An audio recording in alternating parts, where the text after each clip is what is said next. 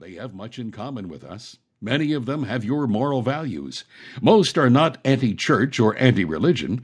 They are very much like you, except that they are lost without Christ. A second discovery we made is that reaching lost and unchurched people is not always best accomplished with some cookie cutter strategy. The unchurched are different in how they respond to the gospel.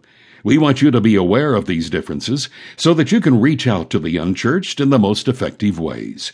We call these different levels of response or receptivity faith stages. I will explain the faith stages in more detail shortly. First, I want you to hear from an unchurched person who had quite a different response from that of Justin M. Jane T.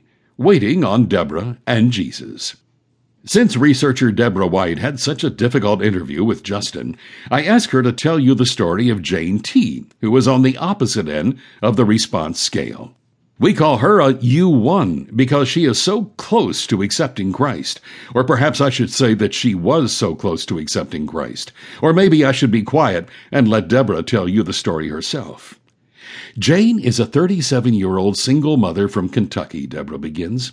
I have known her for almost two years and have never found the time to share the gospel with her. You see, I am Jane's boss, and that little technicality made me very uncomfortable. I have always made it known that I was a Christian and that my life revolves around church and God, but I soon realized that I was actually hiding the gospel from some folks who may never hear about Jesus Christ otherwise. Jane, I soon discovered, was one of those persons. Deborah continued to tell the story about how this research project led to her encounter with Jane. When I was asked to join a group of researchers to assist Dr. Thom Rainer on an upcoming project, I considered it an honor and was excited about where it could lead. I soon discovered that once again, God had other ideas than just working on a research project. He had kingdom plans at work. At the start of the project, I felt led to speak to some of my employees, a chance, I thought, to get out of my comfort zone. I prayed about it and ended up having a few impromptu conversations with Jane over the next week. When I discussed the possibility of interviewing her for this project, she quickly agreed. I made arrangements to call on her the following Thursday night. I would soon learn that it would truly be a God inspired divine appointment. As Deborah continued to tell her story, we could hear the excitement in her voice increasing. When I phoned Jane the next evening, she was very positive and upbeat. She told me that the last time she attended a church was when she was four years old, and she couldn't recall the name of the church or the denomination. Despite this fact, she claimed to have a very friendly attitude toward the church. She said she often watched a service on television, but she never really had found time to go herself. She quickly added, however, that her youngest daughter attended a Baptist church every Wednesday night with a friend. As the interview continued, Jane shared that she had a very limited knowledge of the Bible, but that she knew God was her creator and she prayed to him daily. I proceeded to ask her if heaven and hell existed, and she answered yes to both, Deborah told us. If heaven exists, I asked, how does someone get there? Jane answered, Make peace with God and the things you've done.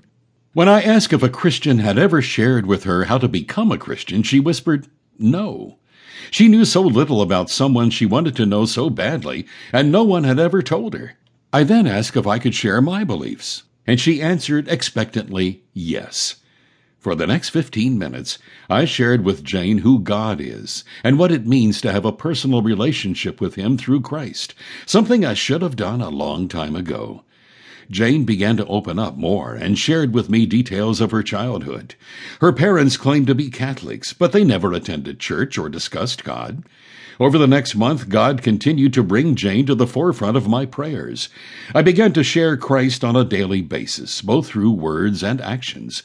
I provided her with her very first Bible, encouraging her to read it, starting with the book of John. Instead of being only Jane's boss, I was becoming her friend. Two and a half months after my initial contact with Jane, I visited her with a couple of friends from my Sunday Bible fellowship class. When the next divine appointment came, the Holy Spirit prepared the way for us to share the plan of salvation, and this time Jane opened her heart to Christ. The God she once knew so little about is now her personal Lord and Savior. And to think, all because of a research project and an obedience to